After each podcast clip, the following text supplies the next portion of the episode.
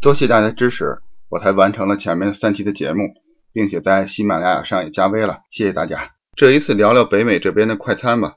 除了在国内常见的麦当劳和肯德基，这里还有很多选择，多到呢我很难都涉及，并且我这么干巴巴的讲，色香味呢大家一个都感受不到，我就尽我努力吧。在加拿大呢，最流行的马路上最常见的快餐店呢叫 Tim Horton，一进店呢就看到他柜台里边眼花缭乱的各种的甜甜圈。这里呢特点是呃价格绝对亲民，呃品质呢绝对新鲜。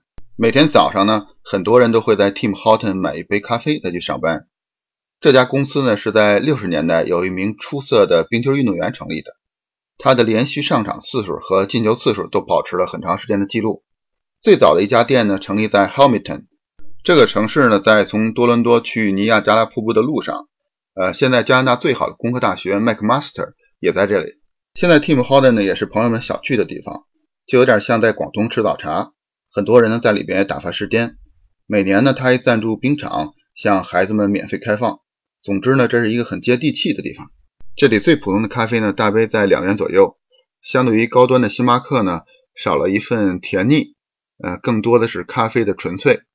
我个人呢，更喜欢这里的冰咖啡。甜甜圈的种类太多了，不同的形状，带不带巧克力的。但是对咱们中国人的胃口来说呢，就不能当饭吃。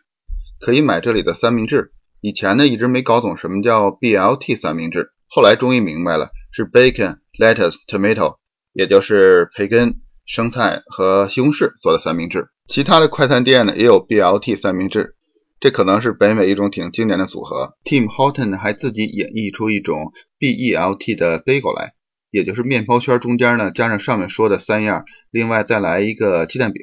我女儿呢最喜欢这里的西兰花浓汤。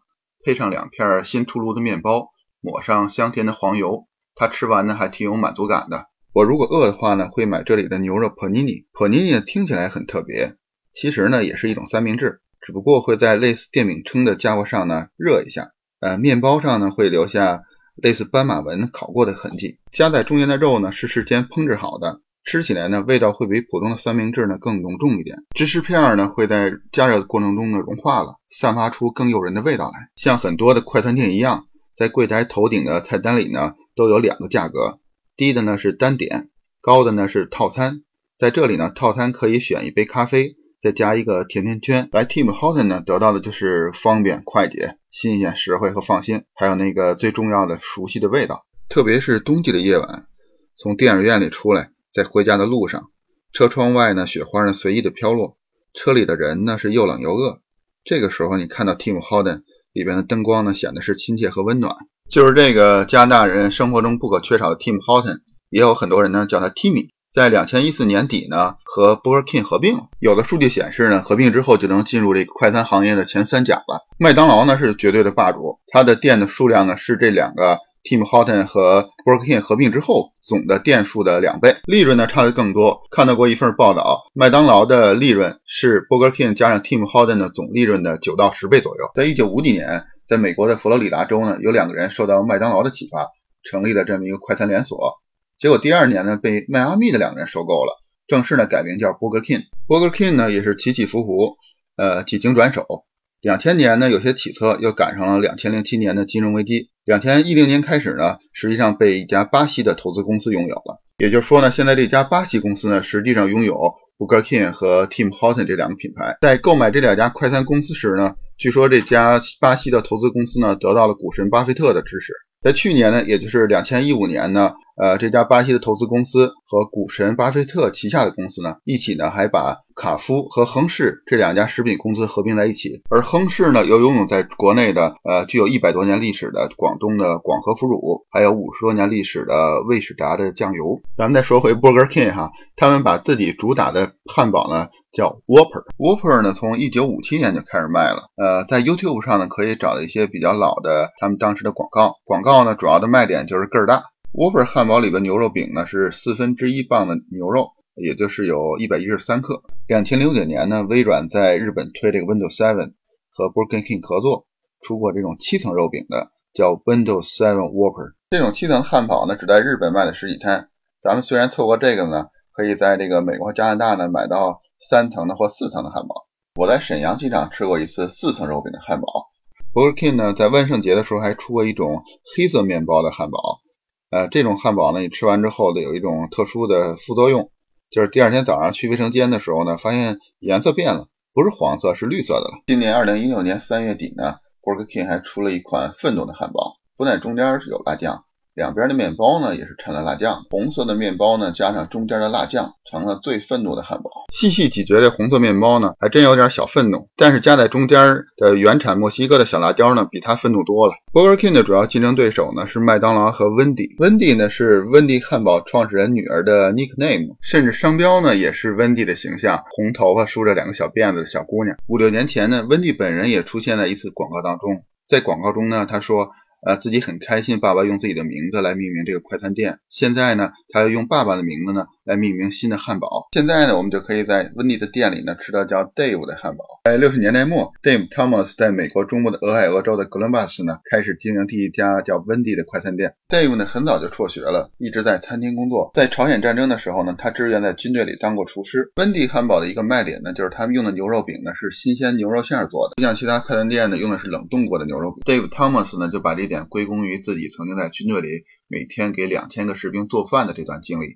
退役之后呢，他又回到餐厅工作，并认识了肯德基老爷爷。他曾帮助肯德基呢在格伦巴斯的一些店面的扭亏为盈，并获得了很大的股份。据说他使用的办法呢，就是极大的精简了肯德基原来复杂的菜单。后来呢，他又把自己的股份卖给了肯德基老爷爷，开启了自己的餐厅。后来在肯德基老爷爷去世的时候呢，他就让所有的温蒂的餐厅呢降下半旗。来纪念这位他自己的导师。现在随处可见的 Drive Through 呢，虽然不是他创造的，但是他呢第一个把这种方式变成了一个成功的模式。美国的快餐文化呢，也是受益于汽车行业的发展和汽车在生活中的普及。他十五岁的时候呢就高中辍学了，后来呢在六十岁拿到了自己的高中文凭。他呢还是一个被领养的孩子，最终呢也没能找到自己的亲生父母。后来呢他成立了一个基金会，专门来照顾跟自己经历类似的孩子。咱们说回汉堡。除了前面提到的叫 Dave 的汉堡呢，喜欢吃培根的朋友呢，还可以选择一种叫 Baconator 的汉堡。这种汉堡呢，有两层的培根，再加上两片四分之一磅的牛肉饼，也就是将近小半斤的牛肉，再加上两片奶酪。有意思的是呢，Baconator 还有个儿子汉堡，叫 Son of Baconator。肉饼呢比以前薄了一半，但还是两片。培根呢由六片呢变成了四片。温蒂呢还有一种特别的冷饮叫 Frosty。买到手里的时候呢，呃，有点像冰激凌，用勺子吃。过一会儿呢，它就化了，可以拿吸管呢，像奶昔一样喝。原本呢，只有巧克力的味道，后来据说应这客户要求呢，又增加了香草的味道。吃起来呢，也没有什么特别的。但是在这炎热的夏天呢，来一份这样的冷饮，总是多一份清凉和快乐吧。在两千零八年呢，也就是北京办奥运会那年，温蒂呢被另外一家公司收购了。当时这家公司呢，还拥有北美一个做三明治的快餐公司。叫阿比斯，但是阿比斯呢经营不善呢，股权呢大部分被出售了，这样公司名称呢就改成了温蒂。虽然还是叫温蒂，但是所有权呢已经不一样了。我在国内呢还真没看到过温蒂的餐厅。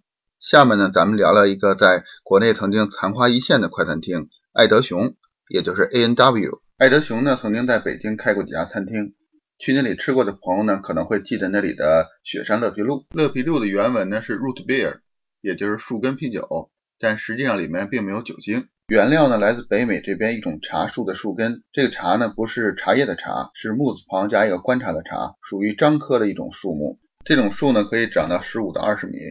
国内呢也有类似的茶树，在中药里呢用在除风湿。Root beer 呢喝起来有点像风油精，但是不知道风油精的成分呢是不是来自类似的树木。Root beer 的历史比可乐还要长，在爱德熊之前呢就有人专卖这种饮料呢成了百万富翁。A N W 这个名字呢，来自两个人的姓。A 呢，现在加州办了这么一个饮料摊儿，后来跟 W 合作，正式改名呢，叫 A N W。逐渐呢，A N W 呢就成了最流行的 root beer。后来他们又在美国最早的使用加盟连锁这种方式，甚至现在的万豪酒店也是从加盟爱德熊的饮料摊儿开始做起的。加拿大的爱德熊公司呢，和美国的不是一公司。一九七四年呢，由这加拿大的爱德熊公司呢，首先推出了宠物熊的形象。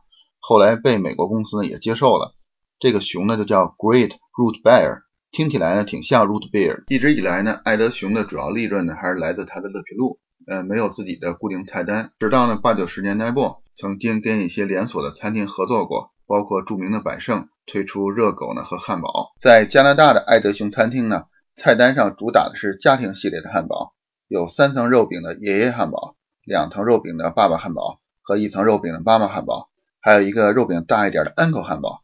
但不知道这个 uncle 到底是舅舅还是叔叔。还有给大一点孩子吃的 Tim Burger，跟妈妈 burger 的大小差不多。还有小一点的 baby burger 和给孩子的朋友们吃的 body burger。一家人呢来到爱德熊，各吃各的汉堡，也挺有乐趣的。但是在美国呢，好像只能买到爸爸汉堡。接下来呢，咱们再聊聊另外一家汉堡 White Castle。时代杂志呢曾把这家呢评为最有影响力的汉堡。White Castle 的中文直译呢就是白色城堡。餐厅的外形呢也像一个白色的方形城堡。餐厅外形的灵感呢来自芝加哥的水泵塔。这个水泵塔呢有将近一百五十年的历史。它原来的主要用途呢是从密西根湖中取水，用于消防。它也是在1871年芝加哥大火中呢幸存的老建筑之一。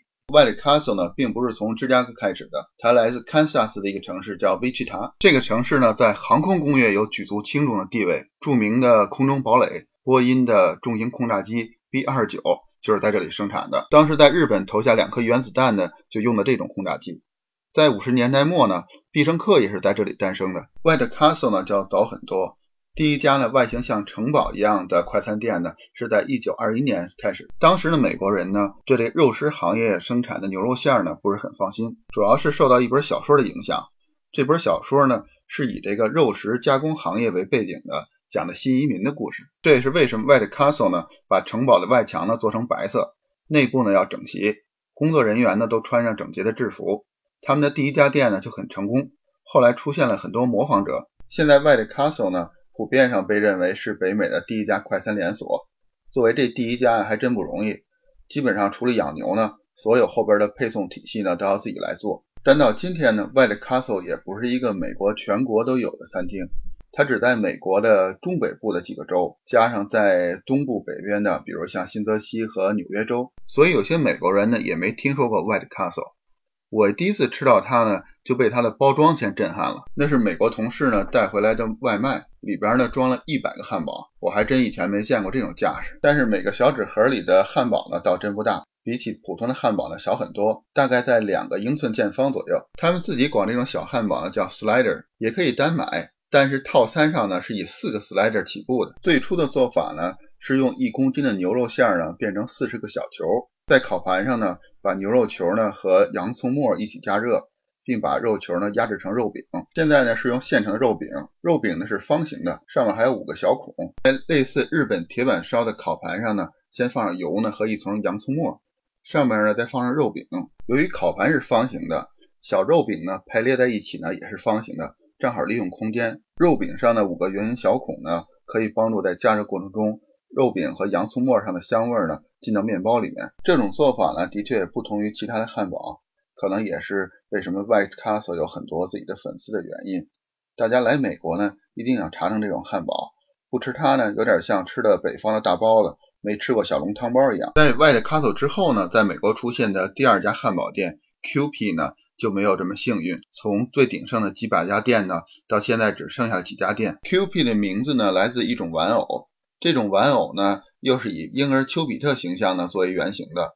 在现在 Q B 餐厅的大门上面呢，还有这种玩偶的塑像。据说咱们前面提到的温蒂餐厅的老板 Dave Thomas 呢，以前就喜欢去 Q B 餐厅呢去吃那里的汉堡，甚至后来他自己开了自己的温蒂餐厅呢，卖的温蒂汉堡呢也很像 Q B 汉堡。在他们仅存的几家店里呢。有些呢离我还真不远，开车两个小时就可以到。希望有机会尽快能够品尝到他们的味道。就是不知道在两片面包中间呢，除了肉饼，是否还有一种沧桑感。下面呢，我们再聊回加拿大另外一家的快餐店，叫 Harvey's。它跟咱们前面聊过的汉堡店不一样的地方是呢，店员在玻璃柜台后面按照咱们的要求呢，加上各种蔬菜和酱。这一点呢，挺像赛百味的。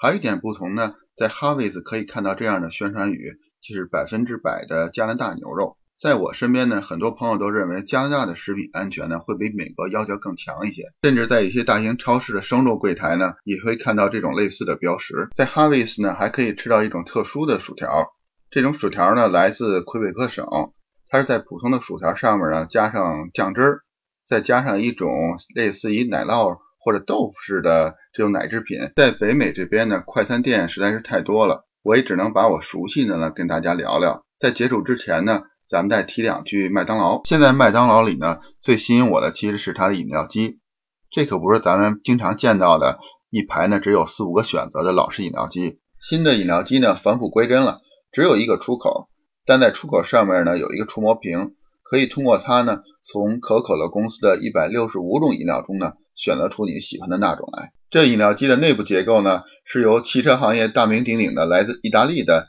平尼法尼亚设计公司的工业部门来设计的。当然了，这种饮料机呢应该在可口可乐的其他的合作伙伴，像温蒂和 b u r k i n 上已经开始用了，但我见到最多呢还是在麦当劳。麦当劳呢，实际是由麦当劳兄弟两个人在一九四零年在加州开办的。这个时候呢，已经比 White Castle 呢晚了将近二十年。而这个麦当劳叔叔的形象呢，是由当时的一个电台的主持人创造的。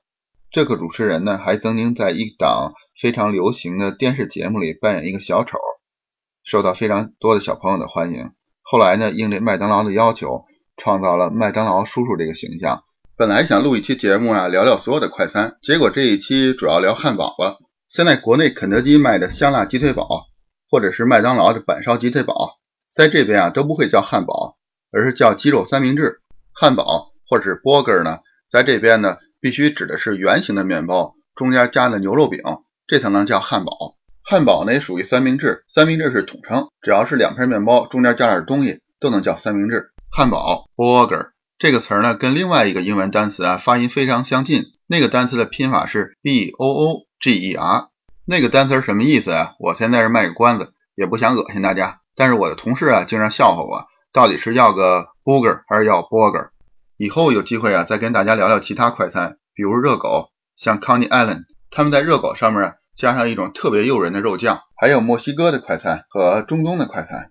另外呢，我申请了一个微信公众号。名字呢也叫北美点滴，欢迎大家关注。主要我想把一些照片放在上面，免得大家光听我这儿讲，也不知道长得什么样。就是我还不会使用这个微信公众号，我尽快把它弄明白，把照片放上去给大家看。好了，这期就到这儿了，讲的不对的地方请大家指正，咱们下期见。